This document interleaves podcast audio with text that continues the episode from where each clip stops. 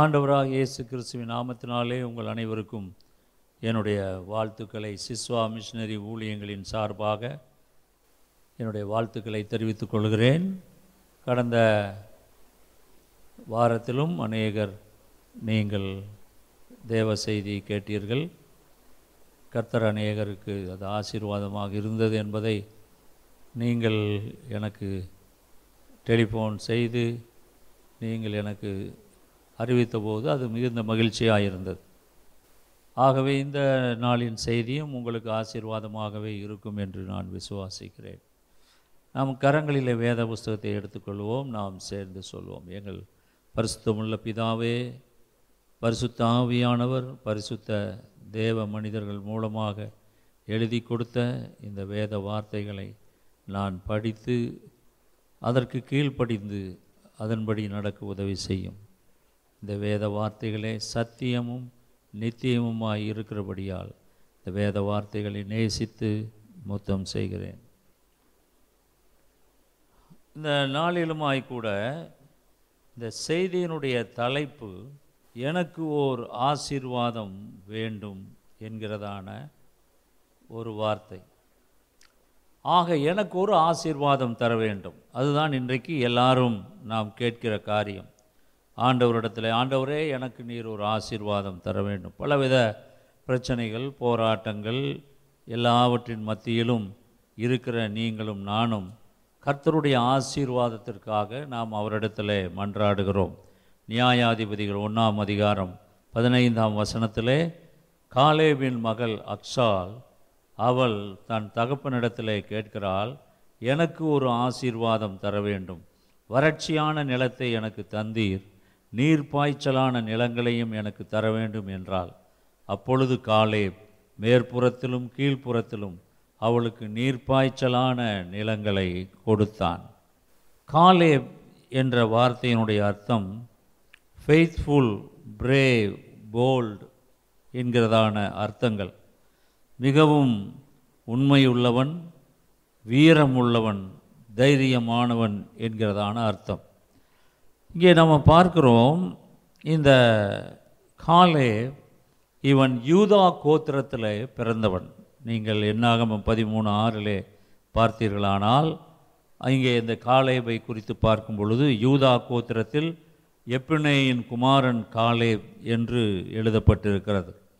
அது மட்டுமல்ல அங்கே மோசே பனிரெண்டு கோத்திரங்களை சார்ந்தவர்களை அங்கே காணானுக்குள் அவன் அனுப்பும் பொழுது அங்குள்ள இடம் எப்படிப்பட்டது மனிதர்கள் எப்படிப்பட்டவர்கள் என்பதை அவன் தெரிந்து கொள்ள விரும்பும்படியாக தன்னுடைய மக்களில் கோ- கோத்திரங்களிலே பனிரெண்டு கோத்திரங்களிலே அவன் தெரிந்து கொண்டு யூதா கோத்திரத்தில் காலேபை தெரிந்து கொண்டு அங்கே அனுப்புகிறான். மற்ற பதினோரு கோத்திரத்தை சார்ந்தவர்களும் அவர்கள் அங்கே கானானுக்கு வேவு பார்க்கும்படியாக சென்றார்கள். என்னாகமம் பதிமூணாம் அதிகாரம் முப்பது முப்பதாம் வசனத்திலே அங்கே காலேப் சொல்கிறான் அப்பொழுது காலேப் மோசைக்கு முன்பாக ஜனங்களை அமர்த்தி நாம் உடனே போய் அதை சுதந்தரித்து கொள்ளுவோம். நாம் அதை எளிதாய் ஜெயித்து கொள்ளலாம் என்றான். மற்றவர்கள் எல்லாரும் அங்குள்ள மக்கள் ராட்சசர்கள் அவர்கள் ஏனாக்கின் புத்திரர்களாய் இருக்கிறார்கள் அவர்கள் பார்வைக்கு நாங்கள் வெட்டுக்கிளிகளைப் போல இருந்தோம். ஐயோ அந்த தேசம் கொடிதான தேசம். அதை எங்களால் வெற்றி கொள்ள முடியாது என்று சொல்லி பயந்து போய் பத்து பேரும் பத்து கோத்திரத்து மனிதர்களும் மோசையின் இடத்திலே அவர்கள் பயந்து கதறி அழுதார்கள். அங்கே போனால் நாம் மறிந்து விடுவோம். நம்மை அவர்கள் அழித்து விடுவார்கள் என்று அவர்கள் அழுத பொழுது யோசுவாவும் காலேபும் மட்டும் அதிலே காலேப் சொல்கிறான் நாம் போய் அதை சுதந்திரித்து கொள்வோம். எளிதாக மற்றவர்கள் சொன்னார்கள் அது கடினம் அது முடியாது என்று. ஆனால் காலேப் சொன்னான் அது முடியும் அதை எளிதாக நாம் ஜெயித்து கொள்ளலாம் என்று சொன்னான். அப்படிப்பட்ட ஒரு விசுவாச வீரன்தான் இந்த காலேப். இந்த காலேபை குறித்து சொல்லும்போது என்னாகமம் பதினான்கு இருபத்தி நாலில் ஆண்டவராகிய கர்த்தர் சொல்லுகிறார் என் தாசனாகிய காலேப் வேறே ஆவியை உடையவனாய் இருக்கிறபடியினாலும் உத்தமமாய் என்னை பின்பற்றி வந்தபடியினாலும் அவன் போய் வந்த தேசத்திலே அவனை சேர பண்ணுவேன். அவன் சந்ததியார் அதை சுதந்திரித்து கொள்வார்கள். ஆண்டவராய் கர்த்தர் அவர் காலேபுடைய உண்மையை உத்தமத்தை அவர் பார்த்தார். ஆகவே அவர் சொன்னார் இந்த காலே அவன் என்னை உத்தமமாய் பின்பற்றினபடியினாலே அவன் வேறே ஆவி உடையவனாய் இருக்கிறபடியினாலும் உத்தமமாய் என்னை பின்பற்றினபடியினாலும் அவன் போய் வந்த தேசத்திலே அவனை சேர பண்ணுவேன் அவன் சந்ததியார் அதை சுதந்திரித்து கொள்வார்கள் என்று சொன்னார். என் அன்பான தேவ ஜனமே இந்த காலே அவன் வேறே ஆவியை உடையவனாக இருந்தான். அவன் மற்றவர்களைப் போலல்ல அவன் ஒரு வித்தியாசமான மனிதனாக அவன் கர்த்தரை நேசித்தவனாக கர்த்தரை உண்மையோடு உத்தமத்தோடு அவன் பின்பற்றினவனாக இருந்தான். யாருக்கும் பயப்படாதவன் கர்த்தருக்கு மட்டும் பயப்படுகிறவனாக இருந்தான். வீரமுள்ள ஒரு மனிதன் எண்பது வயதில் கூட இந்த மலைநாட்டை எனக்கு தாரும். நான் அன்றைக்கு நான் காணான் தேசத்திலே வேவு பார்க்க போய் வந்தபோது எனக்கு என்ன பலம் இருந்ததோ அதே போல இந்த எண்பதாவது வயதிலும் நான் அப்படியான பலத்தை உடையவனாய் இருக்கிறேன் என்று அவன் சொன்னான். ஆக இவனுடைய வாழ்க்கை வீரம் மிகுந்த ஒரு வாழ்க்கை. ஒரு கர்த்தரை உண்மையாய் நேசித்தவன் உண்மையாய் பின்பற்றினவன். இங்கே உபாகமம் ஒன்றாம் அதிகாரம் முப்பத்தி ஆறாவது வசனத்தில் இங்கே நாம் பார்க்கிறோம் எப்புனேயின் குமாரனாகிய காலே மாத்திரம் அதை காண்பான். அவன் கர்த்தரை உத்தமமாய் பின்பற்றினபடினால் நான் அவன் விதித்து வந்த தேசத்தை அவனுக்கும் அவன் பிள்ளைகளுக்கும் கொடுப்பேன் என்றும் ஆணையிட்டார். என் அன்பான தேவ ஜனமே கர்த்தரை உண்மையாய் உத்தமமாய் நாம் பின்பற்றி போகும்போது அதனுடைய ஆசீர்வாதம் நமக்கு மட்டுமல்ல நம்முடைய பிள்ளைகளுக்கும் பிள்ளைகளுடைய பிள்ளைகளுக்கும் ஆயிரம் தலைமுறைக்கென்று அவர் ஆசீர்வதிக்கிற கர்த்தராக இருக்கிறார் கர்த்தருடைய பரிசுத்த நாமத்திற்கு மகிமை உண்டாவதாக. ஆக இங்கே நாம் இந்த காலே என்ற தேவ மனிதனுடைய வாழ்க்கையில் நடந்ததான ஒரு காரியத்தை தான் இன்றைக்கு நாம் செய்தியாக நாம் பார்க்கிறோம்.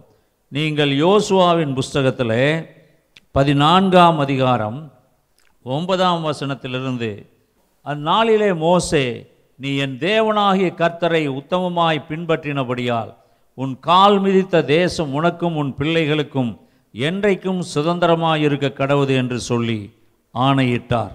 இப்போதும் இதோ கர்த்தர் சொன்னபடியே என்னை உயிரோடே காத்தார். இஸ்ரவேலர் வனாந்தரத்தில் சஞ்சரிக்கையில் கர்த்தர் அந்த வார்த்தை மோசையுடைய சொல்லி இப்பொழுது நாற்பத்தைந்து வருஷமாயிற்று. இதோ இன்று நான் எண்பத்தைந்து வயதுள்ளவன்.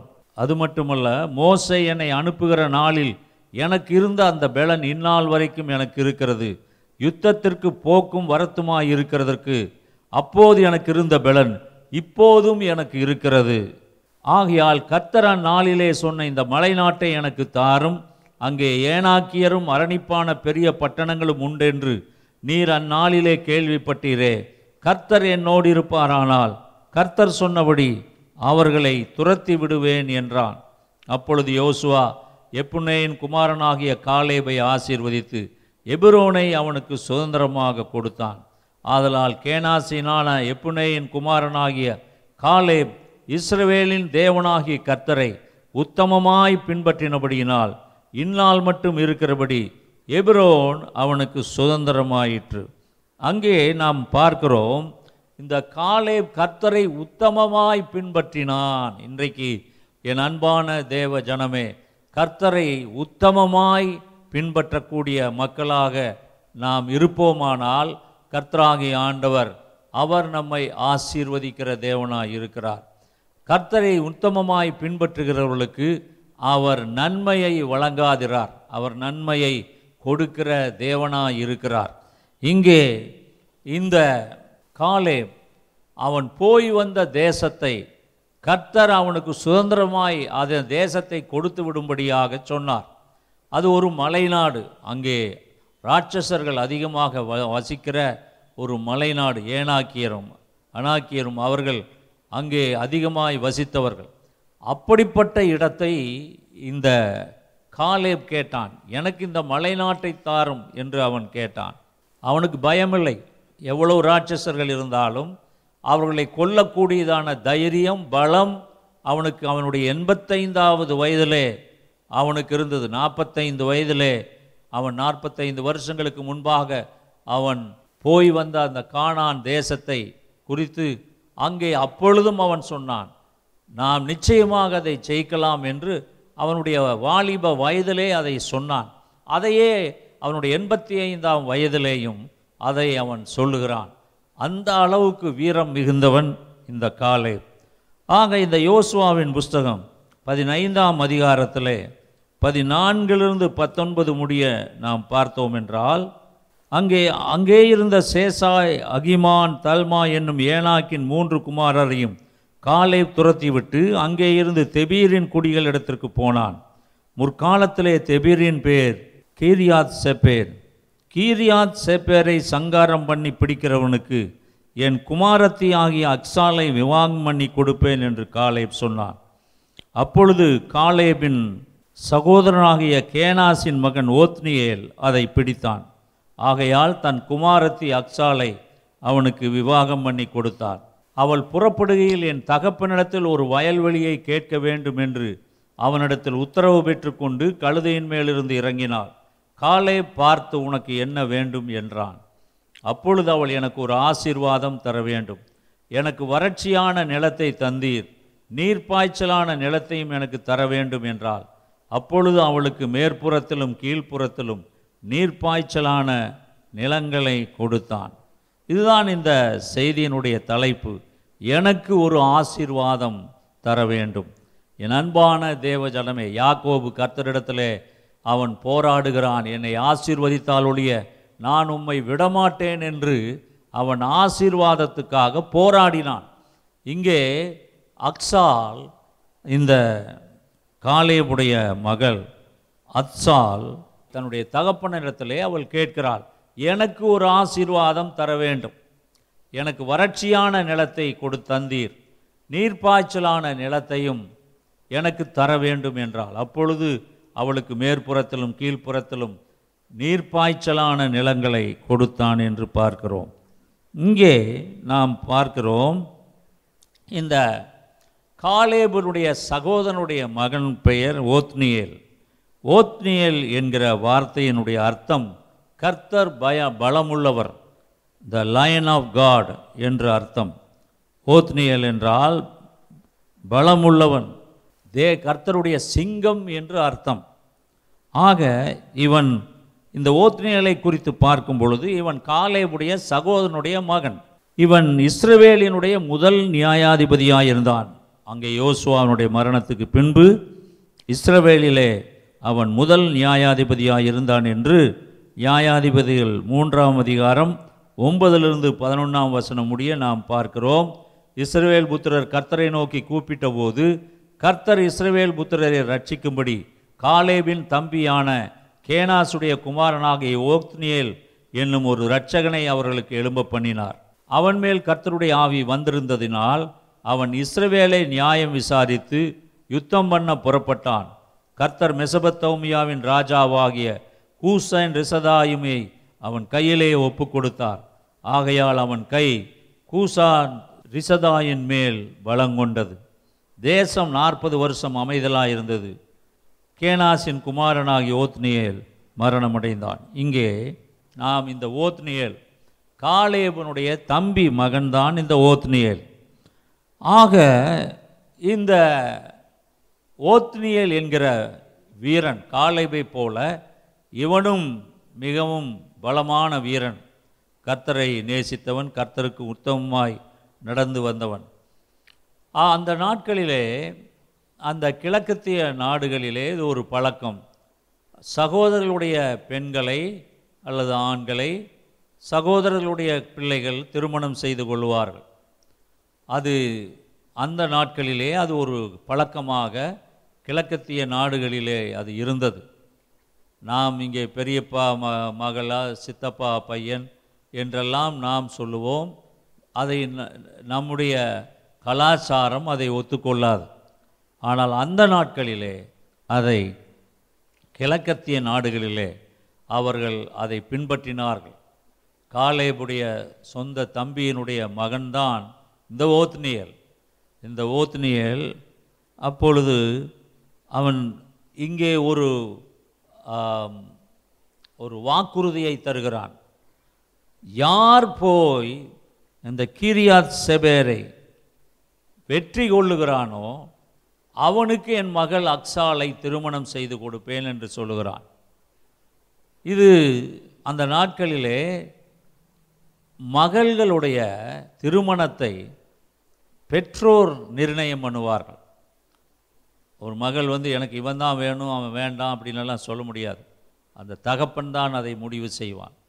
ஆக இங்கே காலேப் சொல்லுகிறான் கீரியா செபேரை யார் வெற்றி கொள்ளுகிறார்களோ அவர்களுக்கு என்னுடைய மகளை நான் திருமணம் செய்து கொடுப்பேன். ஏனென்றால் கீரியாத் செபேர் அது மலைமேல் கட்டப்பட்ட ஒரு பட்டணம். அது சிட்டி ஆஃப் புக்ஸ் என்று அதை சொல்லுவார்கள். அதாவது புத்தகங்கள் நிறைந்த நகரம் அந்த நாட்களிலே அங்கே கீரியாத் சபையர் என்ற அந்த மலை நாட்டிலே அங்கே ஒரு யூனிவர்சிட்டி ஒரு பல்கலைக்கழகமும் இருந்தது. ஆக இந்த பட்டினம் மலை மேல் கட்டப்பட்டதான புகழ்பெற்ற பட்டினம். அந்த பட்டினத்தை எப்படியும் கைப்பற்ற வேண்டும் என்று காலே ஆசைப்பட்டான். ஆகவே காலே எப்படி உத்தமமாய் அவன் கர்த்தரை பின்பற்றி வந்தானோ? தன் பிள்ளைகளையும் அதே போல கர்த்தருக்கு பயந்து உத்தமமாய் வாழும்படியாக வளர்த்தியிருந்தான். ஆக தான் ஆசைப்பட்ட பட்டினத்தை அவன் யார் வென்று வருகிறானோ? ஏனென்றால் அதை வெல்லுவது என்பது சாதாரண காரியமல்ல.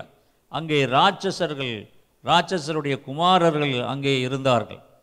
ஆக மிகவும் பலம் வாய்ந்ததான மக்கள் அங்கே இருந்தார்கள். அது மட்டுமல்ல அந்த பட்டணத்தை பிடிக்க வேண்டுமானால் மலை மேல் ஏறி போக வேண்டும். அது மலை மேல் கட்டப்பட்டதான ஒரு பட்டினம். ஆக இங்கே அவன் ஒரு வாக்குறுதியை தருகிறான். யார் இந்த மலை மேல் ஏறி சென்று கீரியா செப்பேரை பிடிக்கிறார்களோ அவர்களுக்கு என்னுடைய எந்த மனிதன் பிடிக்கிறானோ அவனுக்கு என்னுடைய மகளை திருமணம் செய்து கொடுப்பேன் என்று சொன்னான். என் அன்பான தேவ ஜனமே அந்த தகப்பனுடைய வார்த்தை தான் அங்கே செல்லும். தகப்பன் தன்னுடைய மகளுக்கு யாரை திருமணம் செய்ய வேண்டும் என்கிறதான ஒரு அதிகாரம் அவனுக்கு இருந்தது. ஒரு ஆளுமை அவனுக்கு இருந்தது. இந்த நாட்களிலே மேலை நாடுகளிலெல்லாம் அவர்கள் பதிமூன்று பதினான்கு வயது பதினைந்து வயது ஆகும் பொழுதே அவர்கள் தங்களுக்குரிய துணைவர்களை தெரிந்து கொள்ளும்படியாக அவர்கள் சுயாதீனம் பெற்றவர்களாக அவர்கள் வாழுகிறார்கள். நான் பல முறை மேநாடுகளுக்கு சென்றிருந்த பொழுதெல்லாம் அதை பார்த்து அதிர்ச்சி அடைந்திருக்கிறேன். பெற்றோர்கள் நிர்ணயிக்கப்படுகிற மாப்பிள்ளையை கட்ட மாட்டார்கள். தாங்களே தங்களுக்கு தேவையான மாப்பிள்ளையோ பெண்ணையோ அவர்கள் தெரிந்து கொள்ளுவார்கள். ஆனால் ஆதி நாட்களிலே வேதத்திலே நாம் பார்க்கிறோம் பெற்றோர் தகப்பன் தன்னுடைய பிள்ளைக்கு தன்னுடைய மகளுக்கு எப்படிப்பட்டதான ஒரு துணைவன் வேண்டும் என்பதை தீர்மானிக்கிறான். நீங்கள் வேதத்திலே பார்த்தீர்கள் என்றால் ஒன்று சாமுவேல் பதினேழு இருபத்தஞ்சில் நாம் பார்க்கிறோம் அந்நேரத்திலே இஸ்ரவேலர் வந்து நிற்கிற அந்த மனுஷனை கண்டீர்களா? இஸ்ரவேலை நிந்திக்க வந்து நிற்கிறான். இவனை கொல்லுகிறவன் எவனோ அவனுக்கே என்னுடைய மகளை நான் திருமணம் செய்து கொடுப்பேன் என்று சொல்லி அங்கே சவுல் சொல்லுகிறான். ஆக சவுல் கோலியாத்தை கொள்ளுகிறவன் எவனோ அவனுக்கு தன்னுடைய மகள் மீகாலை திருமணம் செய்து கொடுப்பேன் என்று சொல்லுகிறான். அதே போல கோலியாத்தை வென்று வந்த தாவீதுக்கு தன் மகளை கொடுத்தான். அந்த நாட்களிலே தகப்பன் தன்னுடைய மகளுக்கு யாரை திருமணம் செய்து கொடுக்கலாம் என்று நினைக்கிறானோ அவர்களுக்குத்தான் திருமணம் செய்து கொடுப்பான். ஆக இந்த வார்த்தையை கோ- காலே அவன் சொல்லுகிறான். இந்த கீரியாத் செபேர் பட்டணத்தை யார் வென்று வருகிறார்களோ அவர்களுக்கு என்னுடைய மகளை திருமணம் செய்து கொடுப்பேன். அதை ஓத்னியல் கேட்டான். ஓத்னியல் சின்ன வயதிலிருந்து அவன் அக்ஸாலை பார்த்தவன்தான். அவளுக்கு அவளுடைய அழகுக்கு அவன் அடி அவன் ஆசைப்பட்டவன் விருப்பப்பட்டவன் இந்த ஓத்னியேல். காரணம் அவள் சிறு வயதிலிருந்து எல்லாரும் ஒரே குடும்பமாக அண்ணன் தம்பிகள் எல்லாம் வாழ்கின்ற அந்த நாட்களிலே காலேபுடைய தம்பியினுடைய மகனாகிய ஓத்னியேல் அங்கே அவனுக்கும் அக்சால் மேல் பிரியம் இருந்தது.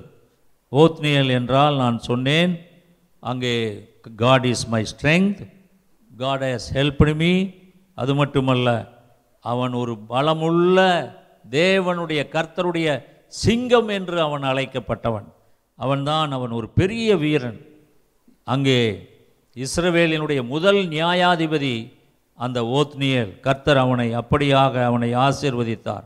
ஆக என் அன்பான தேவ ஜனமே இந்த ஓத்னியல் அவன் இந்த கா தன்னுடைய பெரியப்பா காலேப் சொன்ன வார்த்தைகளை கேட்டான். கீரியாத் செவேரை யார் வெற்றி கொண்டு வருகிறார்களோ அவர்களுக்கு என் மகளை நான் திருமணம் செய்து கொடுப்பேன் என்று சொன்ன அந்த வாக்குறுதியை கேட்டவுடனே அவன் தைரியமாக அந்த மலை நாட்டிலே சென்று அங்குள்ள ஜனங்களை எல்லாம் அங்கே யார் யாரெல்லாம் அவனை எதிர்த்து வந்தார்களோ அந்த ராட்சச பிறவிகளை எல்லாம் அழித்துவிட்டு அந்த மலை பட்டினத்தை அவன் பிடித்து கொண்டான். அதை ஜெயித்து அவன் தன்னுடைய பெரியப்பாவாகிய காலேபிடத்திலே அவன் அங்கே வந்து இந்த பட்டணத்தை நான் வென்றுவிட்டேன். எப்பொழுது வேண்டுமானாலும் நாம் இனி போகலாம் வரலாம். அந்த பட்டணம் நமது வசமாயிற்று என்று சொன்னபோது அங்கே காலே தான் சொன்ன வாக்குறுதியின்படியாக அவன் தன்னுடைய மகளாகிய அக்சாலை ஓத்னியலுக்கு திருமணம் செய்து கொடுக்கிறான். நாம் பார்க்கலாம். யோசுவாவின் புஸ்தகம் பதினைந்தாம் அதிகாரம் பதினேழாம் பதினெட்டாம் வசனத்திலே நாம் பார்க்கலாம். அப்பொழுது காலேபின் சகோதரனாகிய கேனாசின் மகன் ஓத்னியேல் அதை பிடித்தான்.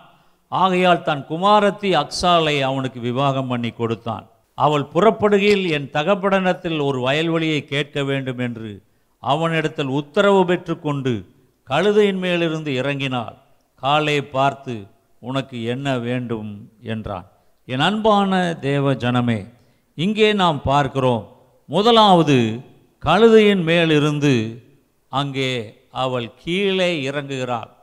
அதற்கு முன்பாக தன் புருஷனிடத்தில் நான் என் அப்பாவிடத்திலே நான் ஒரு ஆசீர்வாதம் கேட்க வேண்டும்.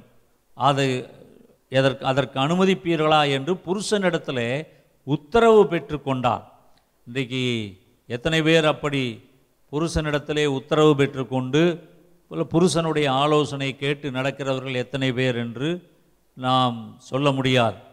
ஆனால் அக்ஸால் தன் புருஷனிடத்தில் அவள் உத்தரவு வாங்கினாள். தன் தகப்பன் சொந்த தகப்பன் இதுகாரும் தன்னை வளர்த்து பெற்றெடுத்து வளர்த்த தாய் தகப்பன் அவர்களிடத்திலே பேசுவதற்கு கூட அவள் தன் புருஷனிடத்திலே உத்தரவு வாங்கி கொண்டு அவள் அந்த தான் ஏறி இருந்த கழுதையிலிருந்து கீழே இறங்கினாள். அதாவது அது ஒரு பணிவை காண்பிக்கிறது ஒரு தாழ்மையை காண்பிக்கிறது. நீங்கள் ஆதியாம் இருபத்தி நாலு அறுபத்தி நாலில் பார்த்தீங்கன்னா அங்கே நாம் பார்க்கிறோம் ரெபேக்காலும் தன் கண்களை ஏறெடுத்து ஈசாக்கை கண்டபோது அதற்கு அடுத்த வசனம் அவள் ஒட்டகத்தை விட்டு கீழே இறங்கி அங்கே அங்கே பார்க்கிறோம் ஊழியக்காரனை நோக்கி அங்கே வெளியே நமக்கு எதிராக நடந்து வருகிற அந்த மனிதன் யார் என்று கேட்டால் அவர்தான் என் எஜமான் என்று ஊழியக்காரன் சொன்னான். அப்பொழுது அவள் ஒட்டகத்தை விட்டு இறங்கி முக்காடிட்டு கொண்டாள்.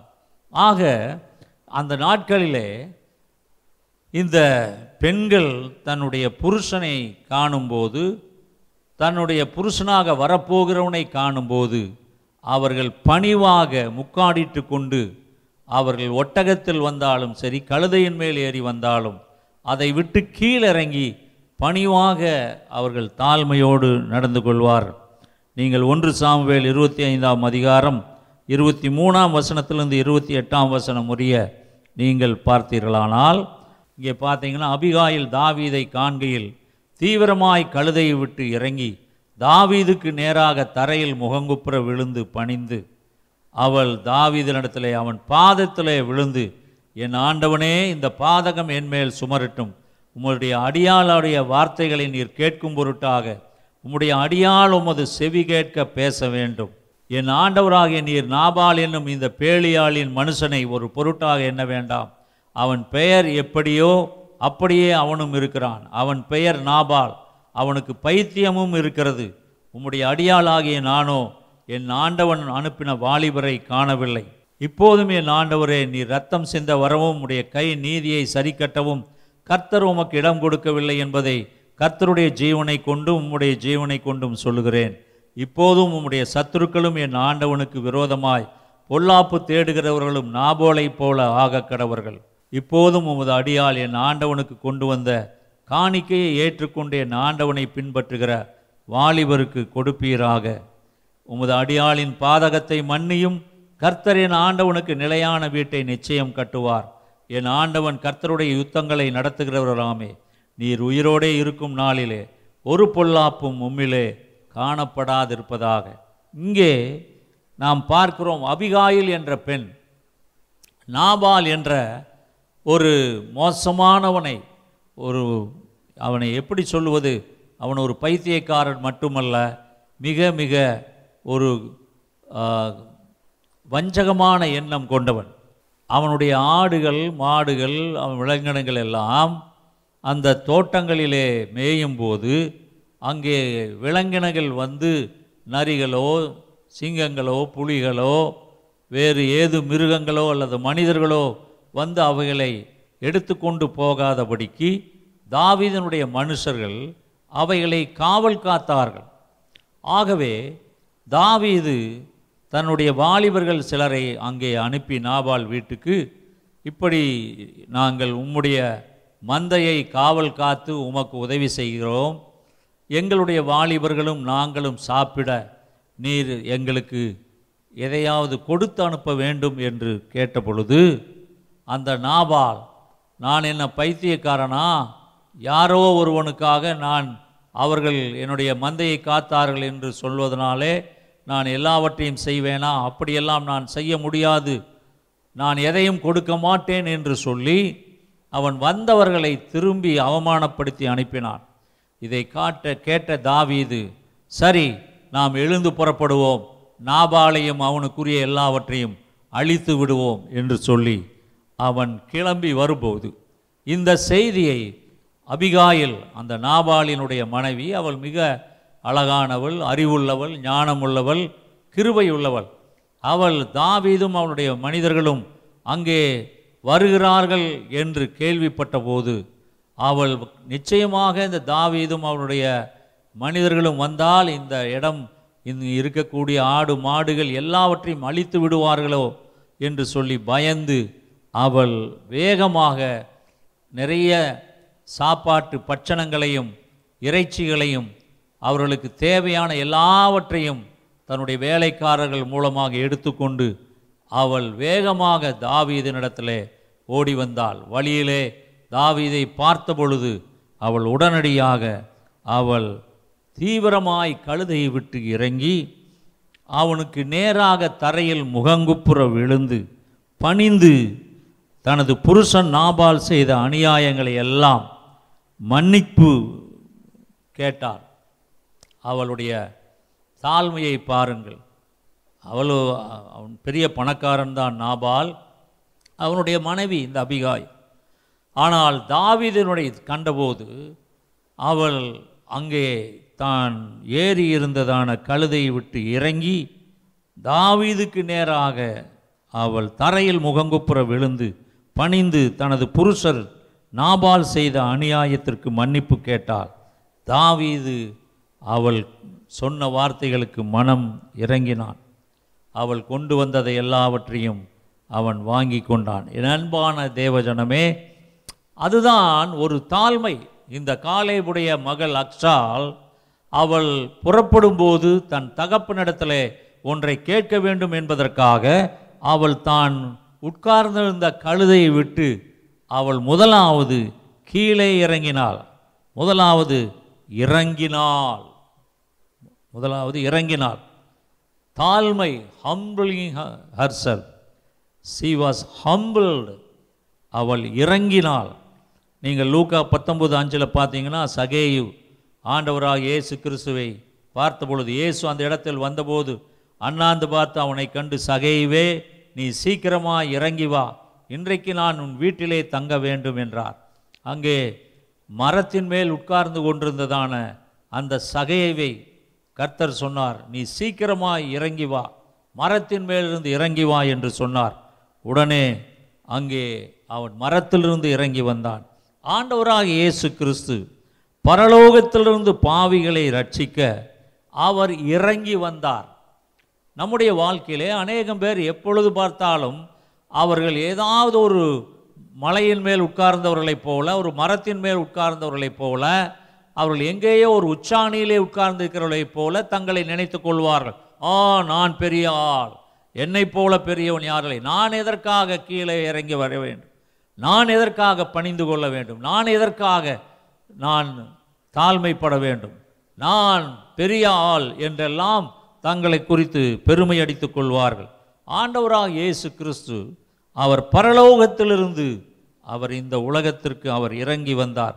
பிலிப்பியருக்கு எழுதின நிருபம் ரெண்டாம் அதிகாரம் எட்டாம் வசனத்திலே நாம் பார்க்கிறோம். அவர் மனுஸ்வரூபமாய் காணப்பட்டு மரண பரியந்தம் அதாவது சிலுவையின் மரண பரியந்தமும் கீழ்ப்படிந்தவராகி தம்மை தாமே தாழ்த்தினார். இங்கே நம்ம பார்க்குறோம். அவர் மனுஷ ரூபமாய் மனிதனாக கடவுளாகி அவர் மனுஷ ரூபமாய் இந்த உலகத்திலே வந்து மரண பந்தி பரியந்தம் அதாவது சிலுவையின் மரண பரியந்தமும் கீழ்ப்படிந்தவராகி தம்மை தாமே தாழ்த்தினார்.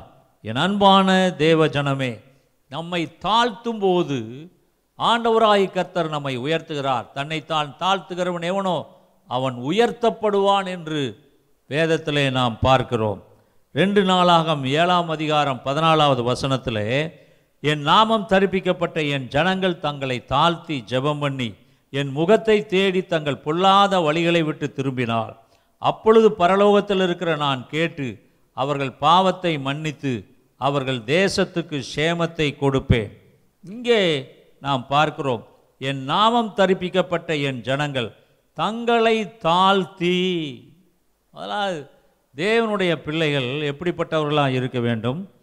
தங்களை முதலாவது தாழ்த்துகிறவர்களாக இருக்க வேண்டும். தங்களை குறித்து பெருமையாக நினைத்து கொள்ள ஒன்றுமே இல்லை. அநேகம் பேர் அப்படியே அவர்கள் தங்களையே பெரிதாக நினைத்து கொள்வார்கள். ஆக தன்னை தாழ்த்துகிறவன் உயர்த்தப்படுவான். அதைத்தான் லூக்கா பதினாலு பதினொன்றில் நம்ம பார்க்குறோம். தன்னை தாழ்த்துகிறவன் உயர்த்தப்படுவான். என் அன்பான தேவ ஜனமே நீதிமொழிகள் பதினஞ்சு முப்பத்தி மூணில் கர்த்தருக்கு பயப்படுதல் ஞானத்தை போதிக்கும். மேன்மைக்கு முன்னானது தாழ்மை. எவன் ஒருவன் தன்னை தாழ்த்துகிறானோ அங்கே கர்த்தர் அவனை மேன்மைப்படுத்துகிறார். அவனை அவர் உயர்த்துகிறார். நூற்றி முப்பத்தெட்டாம் சங்கீதம் ஆறாம் வசனத்தில் பார்க்கிறோம். கர்த்தர் உயர்ந்தவராக இருந்தும் தாழ்மையுள்ளவனை நோக்கி பார்க்கிறார். மேட்டிமையானவனையோ தூரத்திலிருந்து அறிகிறார். நாம் பார்க்கிறோம் கர்த்தர் உயர்ந்தவராக இருந்தும் தாழ்மையுள்ளவனை நோக்கி பார்க்கிறார். என் அன்பான தேவ ஜனமே இன்றைக்குமாய்க்கூட நம்முடைய வாழ்க்கையிலே நாம் எவ்வளவுக்கு எவ்வளவு தாழ்மைப்படுகிறோமோ அவ்வளவுக்கு அவ்வளவு கர்த்தராகி ஆண்டவர் நம்மை உயர்த்துகிறவராக இருக்கிறார். இந்த அக்ஷால் அவள் தன்னுடைய புருஷனோடு அவள் புருஷனுடைய வீட்டிற்கு போவதற்கு முன்பாக அவள் கழுதையை விட்டு அவள் இறங்கினாள். முதலாவது இறங்கினாள். முதலாவது இறங்கினாள். ஆக என் அன்பான தேவ ஜனமே உங்களுடைய வாழ்க்கையிலும் கூட உங்களுக்கு எப்பொழுதும் நீங்கள் உங்களை தாழ்த்தி கொண்டு பணிவாக தேவ சமூகத்தில் மற்றவர்கள் முன்பாக உங்களை உயர்த்தாமல் நீங்கள் எவ்வளவுக்கு எவ்வளவு நீங்கள் தாழ்மைப்படுகிறீர்களோ அவ்வளவுக்கு அவ்வளவு கர்த்தர் உங்களை உயர்த்தி கொண்டே போகிறார். கர்த்தருடைய பரிசுத்த நாமத்திற்கு மகிமை உண்டாவதாக. ரெண்டாவது நாம் பார்க்கிறோம் அவள் இறைஞ்சினாள். இறைஞ்சினாள் என்றால் அங்கே அவள் கெஞ்சினாள் என்று அர்த்தம். பணிவுடன் கேட்டாள் என்று அர்த்தம். அவள் என்ன சொல்லுகிறாள்? யோசுவா பதினைந்து பதினேழு பதினெட்டில் நம்ம பார்க்குறோம் அப்பொழுது காலேபின் சகோதரனாகிய கேனாசின் மகன் ஓத்னியல் அதை பிடித்தான். ஆகையால் தன் குமாரத்தி அக்ஸாலை அவனுக்கு விவாகம் பண்ணி கொடுத்தான். அவள் புறப்படுகையில் என் தகப்பனிடத்தில் ஒரு வயல்வெளியை கேட்க வேண்டும் என்று அவனிடத்தில் உத்தரவு பெற்றுக்கொண்டு கழுதையின் மேலிருந்து இறங்கினார். காலே பார்த்து உனக்கு என்ன வேண்டும்? என்றான். இவள் அங்கே கேட்கிறாள் பத்தொன்பதாவது வசனத்தில் அவள் எனக்கு ஒரு ஆசீர்வாதம் வேண்டும். எனக்கு ஒரு ஆசீர்வாதம் தர வேண்டும். எனக்கு வறட்சியான நிலத்தை தந்தீர். நீர்ப்பாய்ச்சலான நிலத்தையும் எனக்கு தர வேண்டும் என்றால் இங்கே நம்ம பார்க்குறோம் முதலாவது அவள் இறங்கினாள் கழுதையின் மேலிருந்து இறங்கினாள். அவள் தன்னை தாழ்த்துகிறாள். தன் தகப்பனுக்கு முன்பாக கழுதையின் மேல் உட்கார்ந்து கொண்டு அவள் கேட்கவில்லை. தனக்கு ஒரு காரியம் ஆக வேண்டும் என்று நாம் நினைக்கும்போது நாம் நம்மை தாழ்த்தி பணிந்து குனிந்து தேவ சமூகத்தில் நாம் எப்படி தேவனிடத்தில் மன்றாடுகிறோமோ கர்த்தரிடத்தில் போய் பெருமையாக நம்மை குறித்து ஒன்றும் சொல்ல முடியாது. அங்கே தேவ சமூகத்தில் முழங்கால் படியிட்டு பணிந்து குனிந்து அவரை ஆராதிக்கிறோம். மனிதர்களிடத்திலும் நம்முடைய தகப்பன் பெற்றோரிடத்திலே நாம் நம்முடைய தாழ்மையை காண்பிக்க வேண்டும். நம்மை விட வயதில் மூத்தவர்களிடத்திலே நாம் நம்முடைய தாழ்மையை காண்பிக்க வேண்டும். இந்த அக்ஸால் அவள் ஒழுக்கமாக நேர்மையாக கற்புள்ளவளாக அன்புள்ளவளாக பணிவுள்ளவளாக அவளை வளர்த்தி இருந்தான் தகப்பனாகிய காலே இப்பொழுது அவள் கழுதையை விட்டு இறங்கி அங்கே என்ன கேட்கிறாள்? இறைஞ்சினாள். ரெண்டாவது இறைஞ்சினாள். அதாவது கெஞ்சினாள். என்ன சொல்கிறாவ அவ? என் தகப்பனே எனக்கு ஒரு ஆசீர்வாதம் தர வேண்டும். எனக்கு ஒரு ஆசீர்வாதம் தர வேண்டும். என் அன்பான தேவ ஜனமே அதுதான் இந்த செய்தியினுடைய தலைப்பு. இன்றைக்கு இதை கேட்கிற உங்கள் வாழ்க்கையிலும் கர்த்தராகி ஆண்டவர் ஒரு ஆசீர்வாதத்தை தருவாராக. உங்களுடைய கஷ்டங்கள் கவலைகள் இந்த கொள்ளை நோயினாலுடைய வருகிற எல்லா பிரச்சனைகள் போராட்டங்கள் எல்லா வறுமைகள் வேதனைகள் கடன் தொல்லைகள் வியாதிகள் உபத்திரவங்கள் எல்லாவற்றிலிருந்தும் கர்த்தராகி ஆண்டவர் உங்களை வெளியே எடுத்து உங்களை அவர் ஆசீர்வதிப்பாராக தேவ சமூகத்திலே. நீங்களும் கேளுங்கள் ஆண்டவரே எனக்கு ஒரு ஆசீர்வாதத்தை தாரும். அங்கே நாம் பார்க்கிறோம் ஒன்று நாளாகமத்தில் நான்காம் அதிகாரத்திலே நாம் பார்க்கிறோம் யாபேஸ் ஜெபித்தான். ஆண்டவரே நீர் என்னை ஆசீர்வதித்து என் எல்லையை பெரிதாக்கி உமது கரத்தை என் மேல் வைத்து தீங்கு என்னை அணுகாதபடிக்கு அதற்கு விளக்கி என்னை காத்து கொள்ளும் என்று அவன் கேட்டான். கர்த்தரிடத்தில் இறைஞ்சினான். ஆகவே கர்த்தர் அவன் வேண்டுகோளை கேட்டு அவனை ஆசீர்வதித்தார். இங்கே இந்த அக்ஸால் அவள் கேட்கிறாள் தகப்பனே எனக்கு ஒரு ஆசீர்வாதம் தர வேண்டும். ஆக என் அன்பான தேவ ஜனமே இன்றைக்குமாய் கூட கர்த்தராகிய ஆண்டவர் நமக்கு அந்த ஆசீர்வாதத்தை தர வல்லவராக இருக்கிறார். இங்கே உபாகமம் முப்பத்தி மூணாம் அதிகாரம் ஏழாம் வசனத்தில் லேவியை குறித்து நாம் பார்க்கிறோம். அங்கே அவன் யூதாவை குறித்து கர்த்தாவே யூதாவின் சத்தத்தை கேட்டு அவன் தன் ஜனத்தோடே திரும்பச் சேர பண்ணும் அவன் கை பழக்க கடவுது. அவனுடைய சத்துருக்களுக்கு அவனை நீங்களாக்கி விடுவிக்கிற சகாயரா இருப்பீராக என்றான். யூதாவை குறித்ததான ஒரு ஆசீர்வாதம். இங்கே நாம் பார்க்கிறோம். யூதாவை குறித்ததான ஆசீர்வாதம். கர்த்தாவே யூதாவின் சத்தத்தை கேட்டு அவன் தன் ஜனத்தோடே திரும்பச் சேர பண்ணும் அவன் கை பழக்க கடவுது அவனுடைய சத்துருக்களுக்கு அவனை நீங்களாக்கி விடுவிக்கிற சகாயரா இருப்பீராக என்றான் என் அன்பான தேவ ஜனமே இன்றைக்குமாய் கூட ஆண்டவரே நீர் என்னை ஆசீர்வதியும் நீர் என்னை ஆசீர்வதி அதைத்தான் நாமும் கேட்க வேண்டும். அக்ஸால் தன்னுடைய தகப்பனிடத்திலே எனக்கு ஒரு ஆசீர்வாதம் தர வேண்டும் என்று சொல்லி கேட்டாள். அவள் முதலாவது இறங்கினாள். கழுதை விட்டு இறங்கினாள். ரெண்டாவது அவள் இறைஞ்சினாள். ஆக நாம் வேதத்திலே பல இடங்களிலே நாம் அதை பார்க்கலாம். அதையெல்லாம் சொல்லும்படியாக நமக்கு இப்பொழுது நேரம் இல்லை. ரெண்டு குருந்தியர் ஒன்பதாம் அதிகாரம் ஆறாம் வசனம் ஏழாம் வசனத்திலிருந்து பதினொன்றாவது வசனம் முடிய நாம் பார்க்கிறோம். ஆண்டவருடைய ஆசீர்வாதத்தை எப்படி நாம் பெற்றுக்கொள்ள வேண்டும் என்று அப்போஸ்தலனாகிய பவுல் சொல்கிறார் சிறுக விதைக்கிறவன் சிறுக அறுப்பான் பெருக விதைக்கிறவன் பெருக அறுப்பான். ஏழாம் வசனத்திலிருந்து பதினொன்றாவது வசனம் முடிய பார்க்கும் பொழுது அவனவன் விசனமாயும் அல்ல கட்டாயுமாயும் அல்ல தன் மனதில் நியமித்தபடியே கொடுக்க கடவன் உற்சாகமாய் கொடுக்கிறவனிடத்தில் தேவன் பிரியமாயிருக்கிறார். மேலும் நீங்கள் எல்லாவற்றிலும் எப்பொழுதும் சம்பூர்ணமுடையவர்களாயும் சகலவித நற்கிரியைகளிலும் பெறுகிறவர்களாயும் இருக்கும்படியாக தேவன் உங்களிடத்தில் சகலவித கிருபையையும் பெருகச் செய்ய வல்லவராயிருக்கிறார். வாரி இறைத்தான் ஏழைகளுக்கு கொடுத்தான். அவனுடைய நீதி என்றென்றைக்கும் நிற்கும் என்று எழுதியிருக்கிறபடியாகும். விதைக்கிறவனுக்கு விதையையும் புசிக்கிறதற்கு ஆகாரத்தையும் அளிக்கிறவர் உங்களுக்கு விதையை அளித்து அதை பெருகப் பண்ணி உங்கள் நீதியின் விளைச்சலை வர்த்திக்க செய்வார். தேவனுக்கு எங்களால் ஸ்தோத்திரம் உண்டாவதற்கு ஏதுவாக இருக்கும் மிகுந்த உதார குணத்திலே நீங்கள் எவ்விதத்திலும் சம்பூர்ணம் உள்ளவர்களாவீர்கள் ஆக இங்கே அப்போஸ் நாகிய பவுல் அவர் எழுதுகிறார் ஒரு மனிதனுடைய வாழ்க்கையிலே ஆசீர்வாதம். யார் விதைக்கிறார்களோ தேவனுடைய ஊழியத்திற்கு தேவனுடைய ஆலயத்துக்கு யார் விதைக்கிறார்களோ யார் கொடுக்கிறார்களோ அவர்களை தேவனாகிய கர்த்தர் ஆசீர்வதிக்கிறார் சம்பூர்ணமாய் ஆசீர்வதிக்கிறார்.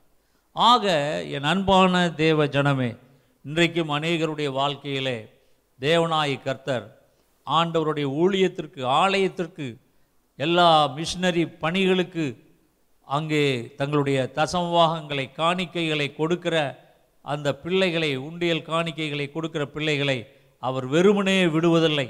அவர்களை ஆயிரம் மடங்கு ஆசீர்வதிக்கிற தேவனாய் இருக்கிறார். ஆசீர்வாதத்தை சுதந்திரித்து கொள்ள கர்த்தருடைய ஊழியத்திற்கு நாம் கொடுக்கும்போது கர்த்தராகி ஆண்டவர் பன்மடங்கு அவர் ஆசீர்வதிக்கிறார்.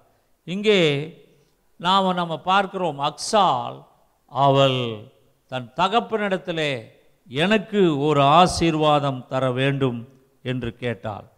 என் அன்பான தேவ ஜனமே ஆதியாம் இருபத்தி ஏழு முப்பத்தெட்டில் ஏசா தன் தகப்பனிடத்திலே கெஞ்சி மன்றாடுகிறான். எனக்கு ஒரு ஆசீர்வாதம் தர வேண்டும். அவனுடைய சகோதரன் யாக்கோபு அங்கே தன்னை ஏமாற்றி தனக்கு வர வேண்டிய மூத்தவனுக்கு வர வேண்டிய ஆசீர்வாதங்களை எல்லாம் அவன் வாங்கி கொண்டு போனான். ஆனால் இப்பொழுதோ இந்த ஏசா தன் தகப்பனை நோக்கி என் தகப்பனே இந்த ஒரே ஒரு ஆசீர்வாதம் மாத்திரமா அவனிடத்தில் உண்டு. என் தகப்பனே என்னையும் ஆசீர்வதியும் என்று சொல்லி ஏசா சத்தமிட்டு அழுதான் என்று நாம் பார்க்கிறோம். என் அன்பான தேவ ஜனமே இன்றைக்குமாய் கூட கர்த்தருடைய சமூகத்தில் ஆண்டவரே என்னை ஆசீர்வதியும் ஆண்டவரே. என் குடும்பத்தை ஆசீர்வதியும் என்னுடைய பிள்ளைகளை ஆசீர்வதியும் மனைவியை ஆசீர்வதியும் என் புருஷனை ஆசீர்வதியும் என் சகோதரர்களை சகோதரிகளை ஆசீர்வதியும். ஆண்டவரே என்னுடைய எல்லா உறவினர்களை ஆசீர் நாம் ஆண்டவரிடத்திலே ஆசீர்வாதத்தை கேட்கிறவர்களா கேட்கிறவர்களாக அல்ல. அங்கே அக்ஸால் அவள் இறைஞ்சினால் கெஞ்சி கேட்கிறாள் அவரிடத்திலே தன் தகப்பனிடத்தில். அவள் இறைஞ்சினாள் மிக பணிவாக கேட்டாள். என்னை ஆசீர்வதியும். என் அன்பான தேவஜனமே அவள் சொன்னாள் மூன்றாவது அவள் இறக்கினாள். அவள் என்ன சொல்கிறாள்னா நீர் எனக்கு கொடுத்தது வறட்சியான நிலத்தை தந்தீர். பத்தொன்பதாவது வசனத்தில் யோசுவா பதினைந்து பத்தொன்பதில் நாம் பார்க்குறோம். அவள் எனக்கு ஒரு ஆசீர்வாதம் தர வேண்டும். எனக்கு வறட்சியான நிலத்தை தந்தீர். நீர்ப்பாய்ச்சலான நிலத்தையும் எனக்கு தர வேண்டும் என்றாள். அப்பொழுது அவளுக்கு மேற்புறத்திலும் கீழ்ப்புறத்திலும் நீர்ப்பாய்ச்சலான நிலங்களை கொடுத்தான். என் அன்பான தேவஜனமே இங்கே முப்பத்தி அங்கே ரெண்டாம் சங்கீதம் எட்டாம் வசனத்தில் நாம் பார்க்கிறோம். என்னை கேளும் அப்பொழுது ஜாதிகளை உமக்கு சுதந்திரமாகவும் பூமியின் எல்லைகளை உமக்கு சொந்தமாகவும் கொடுப்பேன். ஆக நாம் பார்க்கிறோம் நாம் தேவனிடத்திலே கேட்கும் பொழுது ஆண்டவராகிய கர்த்தர் நம்மை அவர் ஆசீர்வதிக்கிறார். இவள் சொல்லுகிறாள் எனக்கு வறட்சியான நிலத்தை கொடுத்தீர். அப்பா நீர் எனக்கு கொடுத்த நிலம் நீர் எனக்கு கொடுத்தீர். அது இல்லை என்று சொல்லவில்லை. ஆனால் அந்த நிலம் தண்ணீர் பாயாத நிலம். அங்கே அது வறட்சியான நிலம். அந்த வறட்சியான நிலத்தை வைத்துக்கொண்டு நான் என்ன செய்ய முடியும்? அதே தான் நம்முடைய வாழ்க்கையிலும் கூட வறட்சியான வருமானம் வறட்சியான வாழ்க்கை வறட்சியான சரீர சுகம் நாம் வரு வயதுக்கு வய அங்கே ஒவ்வொரு வயது முடியும் போதும் ஒவ்வொரு வருஷத்தை கடக்கும் பொழுதும் நாம் கல்லறையை நோக்கி போய்க் கொண்டிருக்கிறோம் என்பதிலே சந்தேகமில்லை. ஒவ்வொரு வருஷம் முடியும் போதும் ஏன் ஒவ்வொரு நாளிலும் கூட ஒரு நாள் ஆரம்பித்து முடியும் போது அந்த நாள் முடிந்த பிற்பாடு நாம் கல்லறையை நோக்கி போகிற ஒரு நாள் முடிந்து விட்டது. அடுத்த நாள். இப்படியாக நம்முடைய வாழ்க்கையிலே நாம் ஒவ்வொரு நாளும் நாம் நேற்று கழித்த அந்த நாள் திரும்ப நமக்கு வராது. நம்முடைய வாழ்க்கையிலே அப்படிப்பட்ட பிரச்சனைகளோடு நாம் ஓடிக்கொண்டிருக்கிறோம். இங்கே நாம் பார்க்கிறோம் எனக்கு வறட்சியான நிலத்தை கொடுத்தீர் வறட்சியான வாழ்க்கை. அநேகருடைய வாழ்க்கை வறட்சியான வாழ்க்கை. வருமானம் இல்லை பண வசதி இல்லை கடன் தொல்லை கஷ்டங்கள் அதுவும் கடந்த நான்கு மாதங்களாக. இந்த கொரோனாவினாலே கொள்ளை நோயினாலே எங்கேயும் வெளியே போக முடியாமல் ஊரடங்கு உத்தரவுனாலே வெளியே போக முடியாமல் வீட்டிலே அடைந்து கிடக்கிறதான ஒரு நிலைமை. இப்படிப்பட்ட சூழ்நிலையிலே வருமானம் இல்லாமல் வீட்டிலே பிள்ளைகள் பசியோடு கதறி அழுகிற நேரங்கள். வீட்டிலே அரிசி இல்லாமல் பருப்பு இல்லாமல் வீட்டிலே எந்த விதமான பொருட்கள் இல்லாத ஒரு சூழ்நிலை வறட்சியான ஒரு வாழ்க்கை. இங்கே யோபுவின் புஸ்தகம் பதிமூணாம் அதிகாரம் இருபத்தி ஐந்தாம் வசனத்திலே நாம் பார்க்கிறோம் காற்றடித்த சருகை நொறுக்குவீரோ காய்ந்து போன துரும்பை பின்தொடருவீரோ. என் அன்பான தேவ ஜனமே இன்றைக்குமாய் கூட நம்முடைய வாழ்க்கையிலும் கூட இப்படிப்பட்ட நிலைமை ஒரே வறட்சியான ஒரு வாழ்க்கை வறட்சியான வருமானம் இல்லாமல் அங்கே தே சரீரத்திலே சுகம் இல்லாமல் சரீரத்திலே வியாதிகள் போராட்டங்கள் வருஷத்துக்கு வருஷம் ஏதாவது ஒரு நோய் வந்து கொண்டு தான் இருக்கிறது. அதிலே போராடி கொண்டிருக்கிறோம். ஆக வறட்சியான ஒரு வாழ்க்கை என் அன்பான தேவ ஜனமே இன்றைக்குமாய் கூட உங்களுடைய வாழ்க்கையிலும் கூட வறட்சியான வாழ்க்கை இருக்கலாம். கடன் தொல்லைகளோடு கஷ்டத்தோடு வேதனையோடு நீங்கள் இருக்கலாம். சிலருக்கு திருமணமாகி பல வருஷங்கள் குழந்தை இல்லாத நிலையிலே இருக்கிறார்கள். சிலருக்கு திருமணமே இன்னும் ஆகாதபடி பல வருஷங்கள் அவர்களுக்கு திருமணம் நடக்க முடியாதபடி பணக்கஷ்டங்கள் சரியான துணை அகப்படவில்லை. பலவிதமான தொந்தரவுகள் சிலருக்கு வீடு இல்லை. வாடகை வீட்டிலே வாடகை கூட கொடுக்க முடியாத நிலைமை கடந்த சில மாதங்களாக போராடி கொண்டிருக்கிற நிலைமை என் அன்பான தேவஜலமே வறட்சியான வாழ்க்கை. இன்றைக்கு உங்களுடைய வாழ்க்கையிலும் அப்படிப்பட்ட நிலைமை இருக்குமானால் கர்த்தராகி ஆண்டவர் உங்களுடைய வாழ்க்கையிலே ஒரு ஆசீர்வாதத்தை தருவாராக. அந்த வறட்சியான வாழ்க்கை முடிந்து போகட்டும். தேவனாய் கர்த்தர் உங்களை ஆசீர்வதிப்பாராக. இங்கே நாம் பார்க்கிறோம். அவள் கேட்கிறாள் நீர்ப்பாய்ச்சலான நிலத்தை தார் அவன் கேட்கறதுக்கு பாருங்கள் வறட்சியான நிலத்தை நீங்கள் கொடுத்துட்டீரு. ஆனால் எனக்கு அதை வச்சு நான் என்ன செய்ய முடியும்? எனக்கு நீர்ப்பாய்ச்சலான நிலத்தை தாரும். என் அன்பான தேவ ஜனமே அவள் ஆசீர்வாதத்தை இறக்கினாள். முதலாவது அவள் இறங்கினாள் ரெண்டாவது அவள் இறைஞ்சினாள் மூன்றாவது அவள் இறக்கினாள் நாம் என்னன்னு பார்க்குறோம்னு கேட்டால் இங்கே யோசுவா பதினஞ்சு பத்தொன்பதில் அப்பொழுது அவளுக்கு மேற்புறத்திலும் கீழ்ப்புறத்திலும் நீர்ப்பாய்ச்சலான நிலங்களையும் கொடுத்தான் அவருடைய தகப்பன். என் அன்பான தேவ ஜனமே இவள் கேட்டது ஒரு ஆசீர்வாதம் தான். எனக்கு வறட்சியான நிலத்தை கொடுத்தீரே எனக்கு நீர்ப்பாய்ச்சலான நிலம் என்று தான் அவள் சொன்னாள். நிலங்களை கொடுங்கள் என்று அவள் சொல்லவில்லை. நீர்ப்பாய்ச்சலான நிலத்தை எனக்கு தாரும் என்று கேட்டாள். தன் தகப்பனிடத்தில் அப்பொழுது அங்கே காலே அவளுக்கு மேற்புறத்திலும் கீழ்ப்புறத்திலும் நீர்ப்பாய்ச்சலான நிலங்களையும் கொடுத்தாள். அவள் ஒரு நிலத்தை கேட்டாள் ஒரு நிலத்தை கேட்டாள். ஆனால் ஆண்டவராகிய கர்த்தர் அவளுடைய வாழ்க்கையில் ஒரு அற்புதத்தை செய்தார். அவருடைய தகப்பன் அவளுக்கு இரண்டு நிலங்களை கொடுத்தான். மேற்புறமான நிலமும் கீழ்ப்புறத்திலும் தண்ணீர் தேங்கி நிற்கக்கூடியதான தண்ணீர் இருக்கத்தக்கதான அங்கே நீரூற்றுகள் இருக்கத்தக்கதான நிலங்களையும் மழை பெய்யும் பொழுதும் அந்த தண்ணீர் அங்கே தேங்கும்படியான அங்கே தண்ணீர் கிடைக்கும்படியான இடங்களையும் நிலங்களையும் அவன் மேற்புறத்திலும் கீழ்ப்புறத்திலும் நீர்ப்பாய்ச்சலான நிலங்களை கொடுத்தான். அவள் இறக்கினாள். இறக்கினாள் என்றால் தன்னுடைய ஆசீர்வாதத்தை தன்மேல் அவள் இறக்கினாள். முதலாவது இறங்கினாள் ரெண்டாவது இறைஞ்சினால் மூன்றாவது இறக்கினாள். இந்த அக்ஸாலுடைய வாழ்க்கையில் ஆண்டவராகிய கர்த்தர் அவளுக்கு கிருபையாக அவள் தகப்பன் மூலமாக அவளுக்கு ஆசீர்வாதத்தை கொடுத்தார். நீங்கள் ஒன்று நாளாகவும் நாலு பதினஞ்சில் பார்த்தீங்கன்னா காலேபுக்கு சில மகன்கள் இருந்தார்கள். ஏலாவின் குமாரில் ஒருவன் கேனாஸ். எப்னேயின் குமாரனாகிய காலேபின் குமாரர் ஈரு ஏலா நாகாம். இப்படி குமாரர்கள் இருந்தார்கள். ஆனால் குமாரர்கள் இருந்தாலும் கூட தன்னுடைய மகள் மேல் வைத்த அன்பினாலே அந்த மகளுக்கு மேற்புறத்திலும் கீழ்ப்புறத்திலும் தண்ணீர் இறக்கும்படியான அந்த நிலத்தை தந்தான். என் அன்பான தேவ ஜனமே இன்றைக்குமாய் கூட ஏசாயா நாற்பத்தி நாலு மூணிலே நாம் பார்க்கிறோம் உன் சந்தானத்தின் மேல் என் ஆசீர்வாதத்தை ஊற்றுவேன்.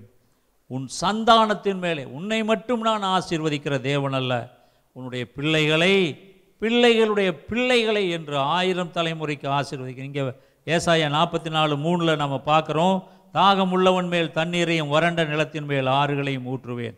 உன் சந்ததியின் மேல் என் ஆவியையும் உன் சந்தானத்தின் மேல் என் ஆசீர்வாதத்தையும் ஊற்றுவேன். எவ்வளவு ஒரு ஆசீர்வாதமான வார்த்தை வாழ்க்கை அங்கே வார்த்தைகளை பாருங்கள். ஏசாயா ஐம்பத்தெட்டு பதினொன்றில் பார்க்கிறோம்.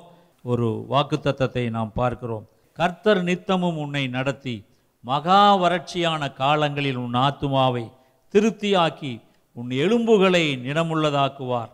நீ நீர்ப்பாய்ச்சலான தோட்டத்தைப் போலவும் வற்றாத நீரூற்றைப் போலவும் இருப்பாய்.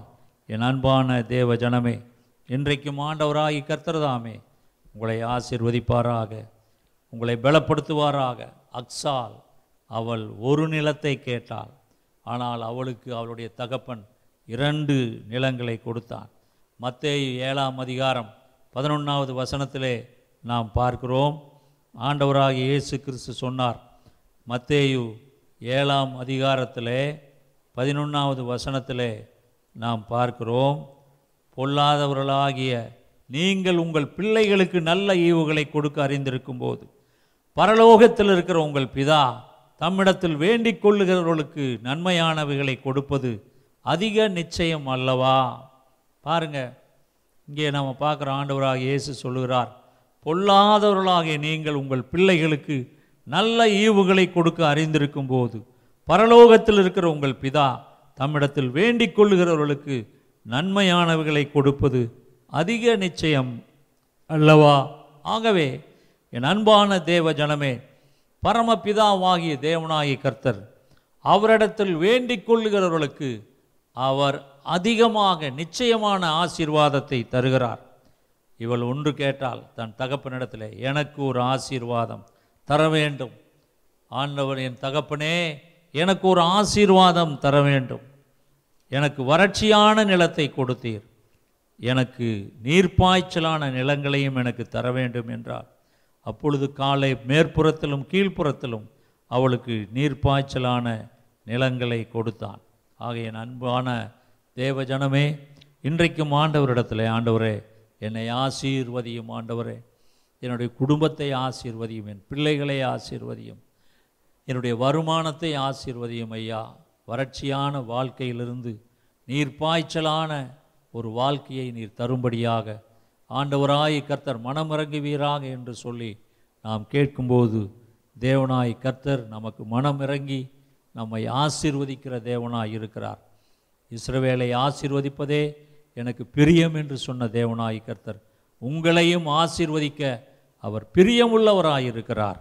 ஆகவே நாமும் அக்ஸாலைப் போல கேட்போம் ஆண்டவரே என்னை ஆசீர்வதியும் ஆசீர்வதியும் என்று சொல்லி நாம் கேட்கும் பொழுது ஆண்டவராகிய கர்த்தர் அங்கே அக்சால் அக்சால் என்றால் காட் ஆஃப் பீஸ் சமாதானத்தின் தேவன் என்ற அர்த்தம்.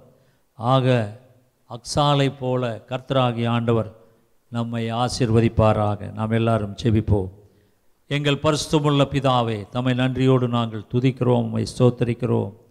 ஆண்டவராய் கர்த்தாவே இந்த அக்ஸாலை நீர் ஆசீர்வதித்தது போல அவளுடைய தகப்பன் அவள் கேட்டது ஒரு நிலத்தை கேட்டாள். ஆண்ட தகப்பனே எனக்கு வறட்சியான நிலத்தை கொடுத்தீர். எனக்கு நீர்ப்பாய்ச்சலான நிலத்தை கொடுக்க வேண்டும் என்று கேட்டபோது அவன் மேற்புறத்திலும் கீழ்ப்புறத்திலும் உள்ள நீர்ப்பாய்ச்சலான நிலங்களை கொடுத்தானே. அதே போல் எங்கள் வாழ்க்கையிலும் நாங்கள் வறட்சியான வருமானம் வறட்சியான சரீரம் ஆண்டவரே தேவ சுகம் இல்லாமல் சரீரத்திலே வியாதியோடு இருக்கக்கூடிய நிலைமை. ஆண்டவரே வருமானம் இல்லாதபடியினாலே குடும்பத்திலே பிரச்சனைகள் போராட்டங்கள் கடன் தொல்லைகள் அடுத்து என்ன செய்வோம் நாளைக்கு என்ன நடக்கும் இன்றைய தேவை எப்படி சந்திக்கப்படும் என்கிற நிலையிலே வறட்சியான வாழ்க்கையை வாழ்ந்து கொண்டிருக்கிற உம்முடைய பிள்ளைகளுக்காக நாங்கள் செபிக்கிறோம். ஜீவனுள்ள தேவனாகிய கர்த்தாவே நீர் மனம் இறங்குவீராக நீர் மனம் இறங்குவீராக ஆண்டவரே. இந்த செய்தியை கேட்கிற இப்பொழுதும் ஜெபிக்கிற ஒவ்வொரு மகன் மேலும் மகள் மேலும் கர்த்தராக இயேசு கிறிஸ்துவின் ரத்தத்தை ஊற்றுகிறோம் ஆண்டவரே. அவருடைய வாழ்க்கையிலே ஜீவனுள்ள தேவனாகி கர்த்தர் நீர் ஆசீர்வாதத்தை ஊற்றும்படியாக நாங்கள் செபிக்கிறோம். நீர் அப்படியே செய்கிறதற்காக நன்றி செலுத்துகிறோம் ஆண்டவரே. உன் சந்தானத்தின் மேல் என் ஆசீர்வாதத்தை ஊற்றுவேன் என்று சொன்னவரே. ஆண்டவரே நீ நீர்ப்பாய்ச்சலான தோட்டத்தைப் போலவும் வற்றாத நீரூற்றைப் போலவும் இருப்பாய் என்று ஆசீர்வதித்தவரே. இப்பொழுதும் ஆண்டவராய் கர்த்தாவே அக்சால் அவள் கழுதையை விட்டு இறங்கினாள் தாழ்மையோடு தன்னுடைய தகப்பனிடத்திலே கேட்டால் இறைஞ்சினாள் மூன்றாவது இறக்கினால் தன்னுடைய வாழ்க்கையிலே ஆசீர்வாதத்தை தன்னுடைய தகப்பனுடைய ஆசீர்வாதத்தை இறக்கினால் அதே போல நாங்களும் கர்த்தாவே எங்கள் வாழ்க்கையிலே உம்முடைய ஆசீர்வாதத்தை இறக்குகிறவர்களாக ஆண்டவரே அதை நாங்கள் பெற்றுக்கொள்கிறவர்களாக எங்களை நீர் மாற்றும்படியாக செபிக்கிறமையா இப்பொழுதும் கூட இந்த செபத்தை செபிக்கிற ஒவ்வொரு மகனுக்கும் மகளுக்கும் நீர் அற்புத சுகத்தை தருவீராக. யாரேனும் வியாதியினாலே இப்பொழுது இருந்தால் கர்த்தராக இயேசு கிறிஸ்துவின் ரத்தத்தை அவர்கள் மேல் ஊற்றுகிறோம் ஆண்டவரே. எல்லாவித வியாதிகளையும் கஷ்டங்களையும் கர்த்தராக இயேசு கிறிஸ்துவின் அதிகாரமுள்ள நாமத்தினாலே போ என்று நாங்கள் கட்டளையிடுகிறோம். ஜீவனுள்ள தேவனாய் கர்த்தர் ஒவ்வொருவருக்கும் சரீரத்திலே நல்ல சுகத்தை தருவீராக. ஆண்டவரே நீ ஜாதிகளுக்கு கடன் கொடுப்பாய் கடன் வாங்காதிருப்பாய் என்று சொன்னீரே. ஆண்டவராகி கர்த்தர் இந்த ஜெபத்தை கேட்கிற ஒவ்வொரு மனிதனுடைய ஒவ்வொரு மனுஷனுடைய வாழ்க்கையிலும் கர்த்தராகி ஆண்டவர் நீர் கிரியை செய்வீராக. அவர்களுடைய பண தேவைகளை சந்திக்கும்படியாக அந்த காலத்தில் உள்ள பொக்கிஷங்களை ஒளிப்படங்களுள்ள புதையல்களையும் தருகிற தேவனாகிய கர்த்தர் உம்முடைய பிள்ளைகளுடைய பண தேவைகளை சந்திப்பீராக. கடன் தொல்லைகள் கஷ்டங்களிலிருந்து நீர் விடுவிக்கும்படியாக நாங்கள் செவிக்கிறோம் அக்ஸால் கேட்டது போல யான் தகப்பனே எனக்கு ஒரு ஆசீர்வாதம் தர வேண்டும். எனக்கு ஒரு ஆசீர்வாதம் தர வேண்டும். என்று கேட்கிற உம்முடைய பிள்ளைகளுக்கு ஒரு ஆசீர்வாதத்தை தருவீராக. எங்களுக்கு விரோதமாய் உருவாக்கப்படுகிற எந்த காரியமும் வாய்க்காதே போகும்படியாக செவிக்கிறோம் எங்களுக்கு விரோதமாய் ஒரு வழியாய் வருகிறவன் ஏழு வழியாய் ஓடிப்போவானாக. ஜீவனுள்ள தேவனாகிய கர்த்தாவே உடைய பிள்ளைகளை நீர் ஆசீர்வதிப்பீராக. நீர் ஆசீர்வதிப்பீராக. வானத்தின் கீழே பூமியின் மேலே சகல முழங்கால்களும் முடங்கும்படியாய் சகல நாவுகளும் அறிக்கை செய்யும்படியாய் எங்களுக்கு கொடுக்கப்பட்ட ஒரே நாமமாகிய ஒரே பெயராகிய கர்த்தராகிய இயேசு கிறிஸ்துவின் நாமத்தினாலே செபிக்கிறோம். ஜனங்களை ஆசீர்வதியும். ஒவ்வொரு மகனையும் மகளையும் நீர் ஆசீர்வதிப்பீராக. பலப்படுத்துவீராக. அவர்கள் கண்ணீர் யாவையும் துடைப்பீராக. அவர்கள் கஷ்டங்கள் யாவையும் நீக்குவீராக. தேவரீர் அவர்களை ஆசீர்வதிப்பீராக. உமக்கே மகிமையை செலுத்துகிறோம். கிறிஸ்து இயேசுவின் நாமத்தில் வேண்டிக் கொள்கிறோம் நல்ல பிதாவே. ஆமேன். ஆமேன். என் ஆத்மாவே கர்த்தரை ஸ்தோத்திரி. என் முழு உள்ளமே அவருடைய பரிசுத்த நாமத்தை ஸ்தோத்திரி. என் ஆத்மாவே கர்த்தரை ஸ்தோத்திரி. கர்த்தர் செய்த சகல உபகாரங்களை மறவாதே. ஆமே நம்முடைய கர்த்தரா இயேசு கிறிஸ்துவனுடைய கிருபையும் பிதாவாகி தேவனுடைய அன்பும் பரிசுத்த ஆவியானுடைய அந்நியுடைய ஐக்கியமும் ஆசீர்வாதமும் நம் அனைவரோடும் என்றும் என்றும் சதா காலங்களில் இருப்பதாக. ஆமேன். ஆமேன். இந்த நாளிலும் இந்த செய்தி உங்களுக்கு ஆசீர்வாதமாக இருக்கும் என்று விசுவாசிக்கிறேன். ஒருவேளை இந்த செய்தியை கேட்டவர்கள் நீங்கள் எங்களோடு தொடர்பு கொள்ளலாம். எங்களுக்கு நீங்கள் உங்களுடைய ஃபோன் மூலமாக எங்களுக்கு தொடர்பு கொண்டு இந்த செய்தி எங்களுக்கு இது மிகுந்த ஆசீர்வாதமாக இருந்தது என்று நீங்கள் சொல்லலாம். அநேகர் ஒவ்வொரு வாரமும் சிலர் ஃபோன் செய்து எங்களுக்கு சொல்லுகிறார்கள். இந்த ஊழியத்திற்காக சிஸ்வா மிஷினரி ஊழியத்துக்காக செபித்து கொள்ளுங்கள். நாங்களும் உங்களுக்காக செபித்து கொள்ளுகிறோம். சிஸ்வா மிஷினரிகள் அந்தமான் தீவுகளிலும் பீகாரினுடைய எல்லையிலும் மற்றும் தமிழ்நாட்டிலும் தென்னாட்டிலும் வடநாட்டிலும் இருக்கிற எல்லா மிஷினரிகளுக்காக செபிக்கிறோம் ஆண்டவராய் கர்த்தர் ஒவ்வொருவருடைய தேவைகளையும் சந்திக்கும்படியாக கர்த்தராகி ஆண்டவர் அற்புதங்களை செய்யும்படியாக நீங்கள் தொடர்ந்து எங்களுடைய மிஷினரி பணிக்காக எங்களுடைய ஊழியங்களுக்காக தொடர்ந்து ஜெபித்து கொள்ளுங்கள். நாங்களும் உங்களுக்காக ஜெபிக்கிறோம். நம்பிக்கை டிவியிலே வியாழக்கிழமை இரவு ஏழரை மணிக்கு இந்த செய்திகள் எங்களுடைய செய்திகள் ஒளிபரப்பாகும். ஒவ்வொரு வியாழக்கிழமை இரவு ஏழரைக்கு நம்பிக்கை டிவியிலே பார்க்கலாம். யூடியூப் சேனலிலே சிஸ்வா மிஷன் நீங்கள் போடும் பொழுது எங்களுடைய செய்திகளை நீங்கள் காணலாம். நாங்கள் உங்களுக்காக தொடர்ந்து ஜெபிக்கிறோம். நீங்களும் எங்களுக்காக ஜெபியுங்கள். கர்த்தர் தாமே மூடி கிடக்கிற தேவாலயங்கள் தேவ சபைகள் திறக்கப்படும்படியாக கர்த்தர் ஒரு அற்புதத்தை செய்வாராக. Thank you God bless you